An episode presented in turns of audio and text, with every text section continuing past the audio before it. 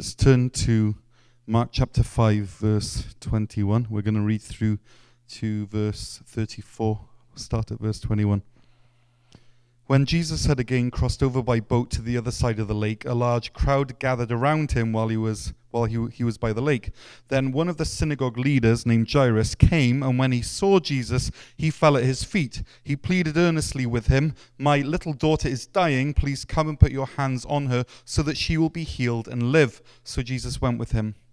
A large crowd followed and pressed around him, and a woman was there who had been subject to bleeding for twelve years. She had suffered a great deal under the care of many doctors and had spent all she had, yet instead of getting better, she grew worse. When she heard about Jesus, she came up behind him in the crowd and touched his cloak, because she thought, "If I just touch his clothes, I will be healed." Immediately her bleeding stopped, and she felt in her body that she was freed from her suffering. At once, Jesus realized that power had gone out from him. He turned around in the crowd and asked, "Who touched my clothes?" "You see the people crowding against you," his disciples answered, "and yet you can ask, 'Who touched me?'" But Jesus kept on looking around to see who had done it. Then the woman, knowing what had happened to her, came and fell at his feet and, trembling with fear, told him the whole truth. He said to her, "Daughter, your faith has healed you. Go in peace and be freed from your suffering." So after stilling the storms of the Sea of Galilee and calming the storm of the Gentile tomb-dwelling demon-possessed man, who, who whom we affectionately referred to as Crazy Dave last week, Jesus is now back on the Jewish side of the lake, probably back in Capernaum. And when he arrives, lo and behold, there are people waiting. And before you can say, "Leave me alone, I want to be by myself for a while," a crowd has already gathered. And of course, there are spectators, the ones who are there just because whatever uh, happens whenever Jesus is in town is always better than what is on the T V. And then there are the ones who want Jesus to do something or change something profound in their lives. But in this crowd, there are two that were singled up, singled out by Jesus that caught the eye of Simon Peter, who then told it to Mark, who wrote down this account. And these two could not have been more different. On the one hand, you've you've got Jairus. He's male, which in those days was a big mark in his favor. He's also the synagogue leader, so he's probably well respected, you know, like a pastor. Respected, admired, looked up to, probably put on a pedestal, maybe even idolized. Yeah, thanks, Jolene. You're the only one that, that got that. And Jairus also had a name. And he approaches Jesus from the front. He's got nothing to hide. And then there's this woman. She's a woman. Uh, she's also suffering from menstrual bleeding that she's had for twelve years. We're not exactly sure what was the problem, but we know that it was not good. In those days, this meant that she would have been ceremonially, ceremonially unclean all of the time. You can read more about the laws back in Leviticus chapter fifteen, verse twenty and onwards, but the long and the short is that anyone uh, who she touched or who touched anything that she sat on would be ceremonially ceremonially unclean for the whole day. So she would probably have been lonely. She would have been known to be that woman that you do not want to go near.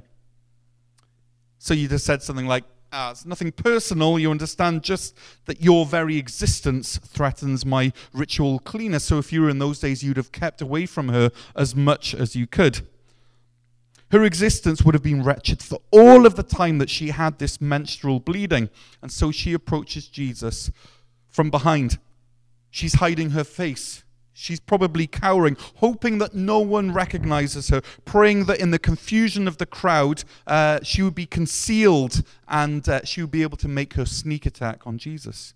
So two ends of the social spectrum, respected versus the outcast, in the embraced versus the, the avoided, the named and the, the anonymous.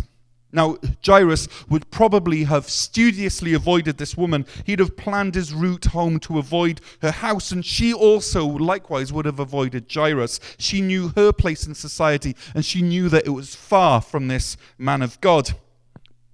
But there was something that united these two, something that brought them um, that brought them to within feet of each other on this fateful day, something that bound their fate together such that the one story cannot be told without the other story. And what united them was their desperation and the thir- and, and the thin shred of belief that perhaps Jesus could do something about their situation. They were united at the feet of Jesus. We know that uh, Jairus is in a panic. His daughter is n- near death's door. Somehow he's managed to get Jesus' attention, and and it so happens that Jesus has, has returned in time for Jesus perhaps to do something in Jairus' daughter's life, who's on death's door. And so Jesus, and so Jairus manages to get Jesus' attention, and he makes his plea. He says this, "My little daughter is dying. Please come and put your hands on her so that she will be healed and live." And so they're wending their way towards Jairus' home, and you can almost imagine Jairus bouncing up and down with impatience, and every time Jesus makes eye contact with some unfortunate soul in the crowd, Jairus was like, "Rabbi, this way, over here. My daughter, who's nearly dead, is over here. She's probably taking her last breath about now," hoping against hope that Jesus wouldn't be sidetracked from this task at hand. Every second counts. And crowds are by nature low, but at least they're moving forwards. At least they're making headway. Then all of a sudden, Jesus stops. He turns to the milling crowd and he says, "Who touched me?" Which would be kind of like queuing up through the night for a Black Friday sale at your favorite store. You're getting ready, and then when the time comes and the doors open and the panicking staff retreat into the store ahead of this tidal wave of humanity, and so you're driving forward with three hundred other people around you, and then all of a sudden you shout, "Hold on a sec, who touched me?" It's absurd. It's ridiculous. It doesn't make any sense, Jesus. Who's touching you? Everyone is touching you. But there's something that is different about this touch. This touch is different in nature, in type. It was the touch of faith. Only one fingerprint can open my smartphone. This smartphone is mine, and so the only fingerprint that can open it is my fingerprint. My phone only responds to one touch, and it's mine. You could push and pull and swipe all day long. Nothing would happen. But for me, it opens in a moment. It responds to my touch. And whatever it was about this particular touch that Jesus felt, he responded to it. He opened up. It was the right fingerprint, and some of his power drained out, and he felt it. In fact, this woman didn't even touch Jesus. She only touched his clothes. That was all the courage that she could summon up. This woman was dwelling in the land of superstition. She was treating Jesus like he was some kind of a magic amulet or some angel trinket that if she could touch, perhaps something good would happen. This woman had lived for twelve years with this isolating illness. She was cursed. She was lonely. She was unloved. She was unclean. Add onto that the fact that she had gone to many doctors, as verse twenty-six tells us, and they hadn't helped. They had caused her suffering. They had made it worse. Have you ever been there where, where the cure that is recommended leaves you off, leaves you worse off afterwards than you were uh, before it? This is the story of this woman's life. There was no health care, so whatever money she had, which probably wasn't much because who would want to hire her, but whatever money she had, she spent on one quack after another. Michael Card tells us that in those days, one such cure for bleeding was to fish an oak grain out of, a, out, out of cattle poop and force the patient to swallow it. When was the last time you swallowed a cow poo-flavored acetaminophen? This woman had had twelve years of that, and yet she reached out in shameful silence and touched the trailing fringe of Jesus' cloak, and everything changed. But Jesus did not let her get away. You see, she'd followed him through the crowd, and now he follows her through the crowd. Like some first century Where's Waldo, he looked high and low, and the crowd parts, and he, and he brushes past people. He's looking for this one person. It, it, it, it says in the passage that he kept looking around to see who had done it. Like this is some kind of a crime. Who did it? Who touched me? Jesus wasn't going to give up. And so the woman realizes that, that there's no point in, in running away, that Jesus is not going to let her get away. And so she quits running and comes back to the rabbi. I imagine her cowering. I imagine her fearful. She's just infected the man of God with her uncleanness. And as she's passing through the crowd, I expect that she's waiting for her neighbors to notice her and say, "You, how dare you, Rabbi? We had no idea she was in the crowd. If only we'd known, then we would have done something to keep her away from you. Wait, did you touch me too? Did you touch my little kids? Have you infected us all? How dare you?" But verse thirty-three tells us that she came and fell at his feet, trembling with fear, and she told him the whole truth. I love that. She told him the whole truth. I wonder what that whole truth was. I wonder what she told Jesus in front of the crowd. I wonder what she confessed to. I wonder what was the story of heartbreak, the money spent and the hopes dashed, the loneliness felt and the isolation. And she probably ended it with something like this.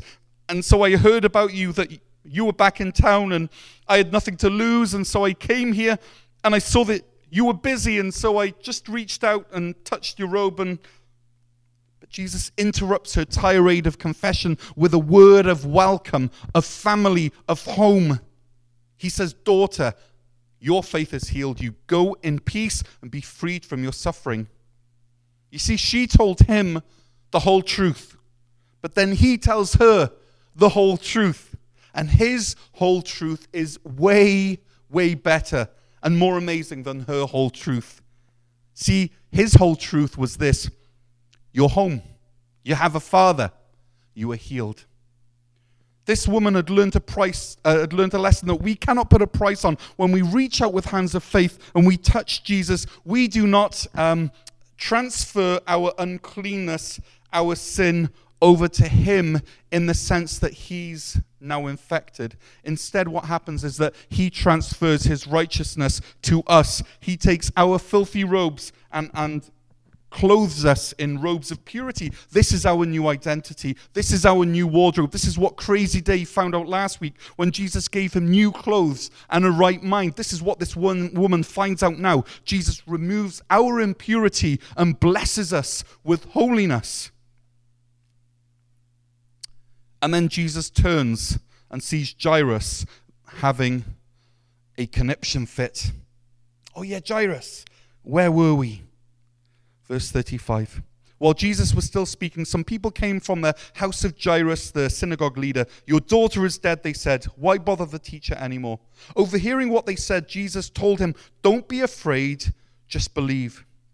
He did not let anyone follow him except Peter, James, and John, the brother of James. When they came to the home of the synagogue leader, Jesus saw a commotion with people crying and wailing loudly. He went in and said to them, "Why all this commotion and wailing? The child is not dead, but asleep." But they laughed at him. After he put them all out, he took the child's father and mother and the disciples who were with him, and he went in where the child was. He took her by the hand and said to her, "Talitha koum," which means, "Little girl, I tell you, get up." Immediately the girl stood up and began to walk around. She was twelve years old. At this, they were completely astonished. He gave strict orders not to tell anyone or not to let anyone know about this, and told them to give her something to eat. The girl is dead. That time in which Jesus could have made it to Jairus' house and in which he could have healed that girl was spent on this woman, and that window is now gone. The faint glimmer of hope has just been extinguished. Could not this woman, who had waited for twelve years, not have waited fifteen minutes more? Can you imagine Jairus' frustration? As far as Jairus is concerned, this, this, this woman has not only stolen his daughter's opportunity to be healed, but she's now infected Jesus with her uncleanness. We see here that as far as Jairus and his folks are concerned, there are some things that are beyond even the reach of Jesus. There are some things that even he cannot do, and death is the line that Jesus cannot cross as far as they are concerned. And so they, they figure, we're out of options. And so the professional mourners who they probably had on standby just in case are now employed. It's the end of Jairus' world as he knows it, and he doesn't feel fine. His heart is broken. Just as that woman had suffered for twelve years, so Jairus' little girl had brought light and joy into his life for twelve years, and now it's all gone. And in the midst of all this, there's this word of resignation and hopelessness that's whispered into Jairus' ear. Why bother the teacher anymore? Your daughter is dead. But this whisper is overheard by Jesus, and Jesus speaks five words into Jairus' life, five words that will change everything. He says, don't be afraid, just believe. Or as Michael Card words it, no fear, only faith. Jesus now takes charge. He dismisses the crowd. He brings Peter, James, and John with him. Jesus goes into Jairus' house and he kicks out all of the mourners. You imagine that? That it's a funeral and Jesus comes in and he kicks everyone out? But first, he declares that this girl is not dead, she's only sleeping. So now it's only Jairus, his wife, Jesus, James, John, and Peter, and the corpse. Seven people. And Jesus touches her on her hand. And seriously, how unclean is Jesus willing to get here? First, he, he's touched by that woman, and now he's touching a corpse. But he doesn't seem to care. And Jesus says these words, Talitha koum, which is an Aramaic phrase that Mark translates for his Roman audience as meaning, little girl, I say to you, get up. So she gets up and starts walking around, and everyone is astonished, and, and straight away Jesus slaps a gag order on those present, saying, don't tell anyone what has happened here. And then in this lovely little eyewitness detail, Jesus tells them to feed the poor girl. Think of all that she's been through. She needs some food. Feed her. So what we see here is that we have two very different people from opposite sides of the train tracks. The, the unclean, unnamed woman who sneak attacks Jesus into healing her, and then the respectable male named religious figure who comes up to Jesus and in front of many people makes his impassioned plea. The woman who brought her needs to Jesus in secret, Jesus answers in a very public way, and then the man who brings his needs to Jesus in public, Jesus answers behind closed doors with only seven people present. We think over these past couple of weeks of the demon-possessed man last week, and then the woman out of options this week, and this fearful father this week. All people in need, all out of hope. And as Michael Card so wonderfully puts it, they all find exactly what they need at Jesus' feet. They all find exactly what they need at Jesus' feet. Let me say that again. They all find exactly what they need at Jesus' feet. Think about it. What do you need today? What's the thing that is your heart's cry? What reduces you to tears of frustration, of helplessness, of hopelessness? What have you spent your life's energy and maybe even finances trying to figure out to make work, all to no avail? You will find exactly what you need at Jesus' feet. The demons in Crazy Dave last week knelt before Jesus out of fear. But Dave was kneeling.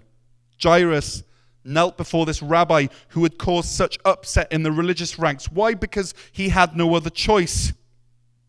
Jairus came to Jesus even though Jesus was ritually unclean, uh, because Jairus realized that when you come into contact with Jesus, your religious regulations are obsolete.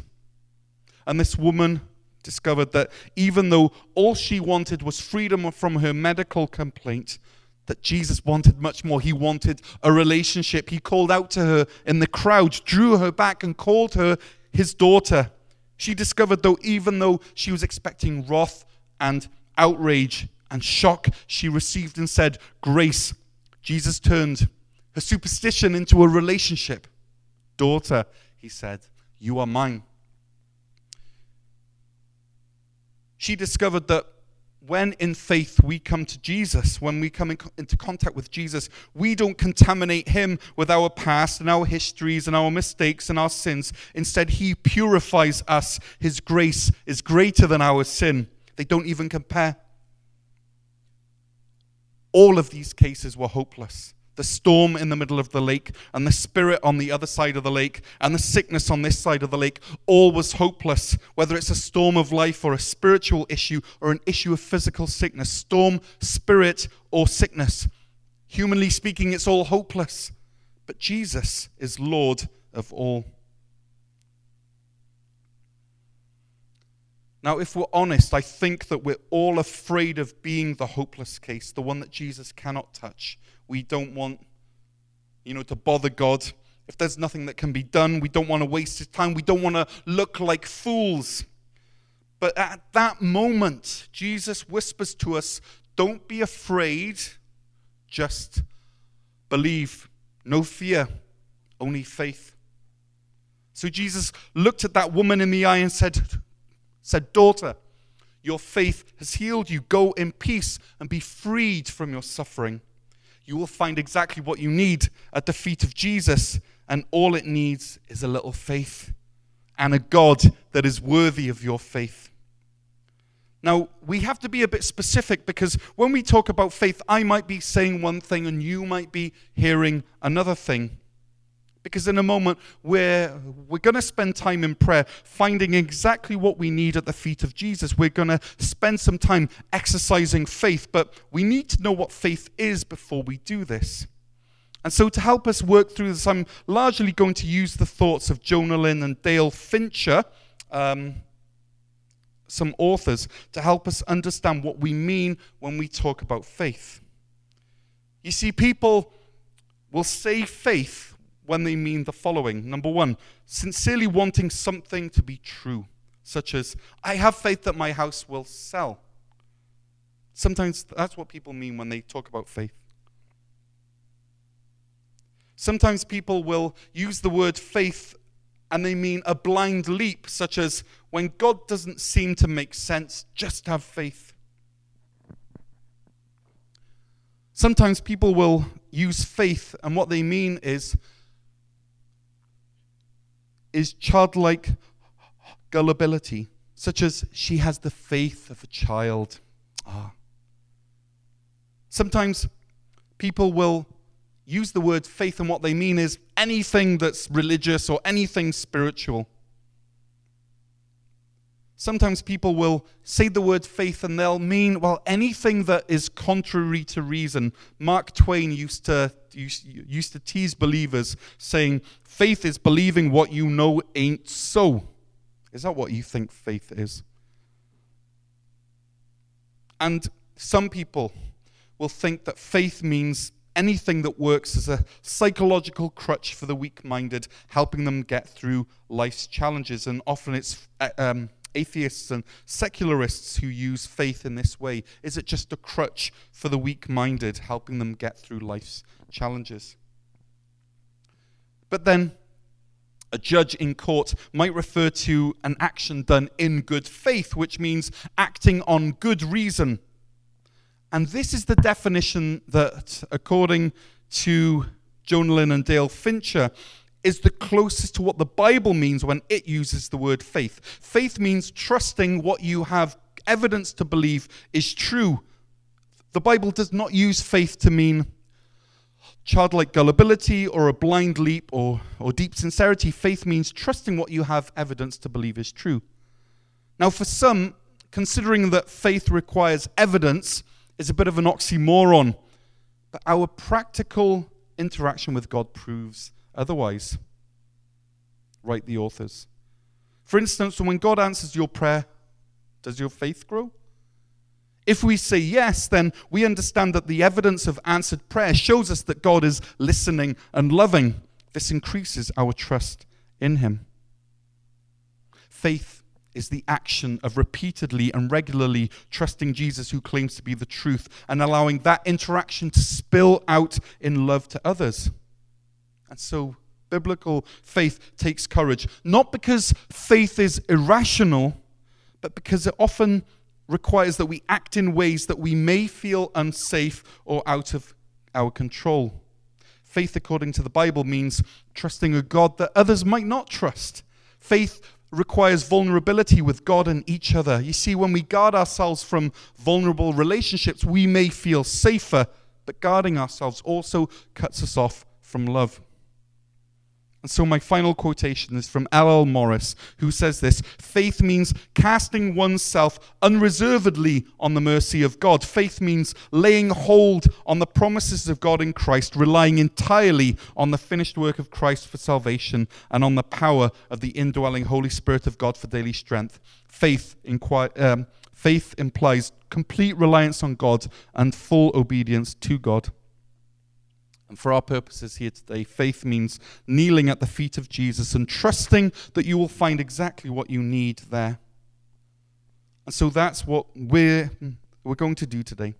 We're going to have the opportunity to kneel at the feet of Jesus and receive from him. Maybe we need healing. Perhaps we have something physical that is afflicting us that we've never brought to Jesus. Let's kneel down at his feet. Perhaps it's an emotional need or a mental need. Let's bring it to his feet. Perhaps it's a financial need or a relational need. Let's bring it to his feet. Perhaps it's something that we've never told anyone. Well, he's ready to hear.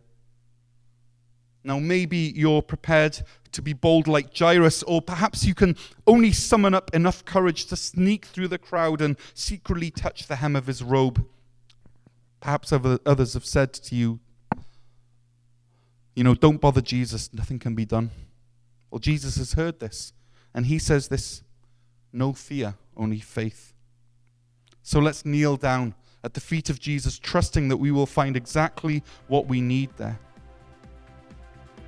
We're going to play a couple of worship songs on video. Wendy and I will be at the front, and we will be praying for people who come forward. And let's give God the space and the permission to work in our life.